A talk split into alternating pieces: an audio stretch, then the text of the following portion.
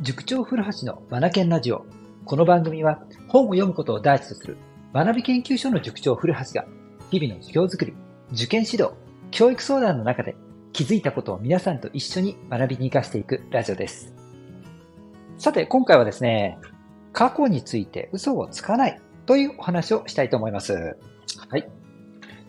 中学受験、高校受験、大学受験をして、自分が望む結果にならなかった。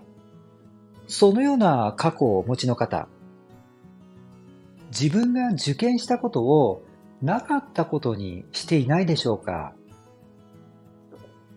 それを人のせいにはしていないだろうか過去について嘘をつかない。うん。ここを隠すようなこと。きちんと向き合わないことをしていると、精神的にどんどんどんどん弱くなっていくようです。うん。気に入らない過去だったとしても、それをきちんと受け止めて、そして向き合った時にそこから得られるものが出てくると思うんですよ。どうしてあの時はこんなことしたんだろうか。時間の使い方が良くなかったな。とか、そもそも勉強量が足りなかったんだよな。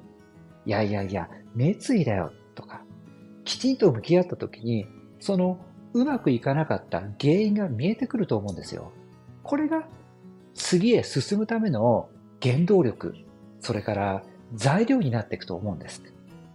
だから、過去について嘘をつかないということはとても重要なことなんですよね。むしろ未来への扉を開いてくれることにつながるんです。だから、自分が望んでいない結果になった過去があったとしても、きちんと向き合ってほしいと思います。かっこつけるために、変に調整をすることなんてこれっぽっちもないんです。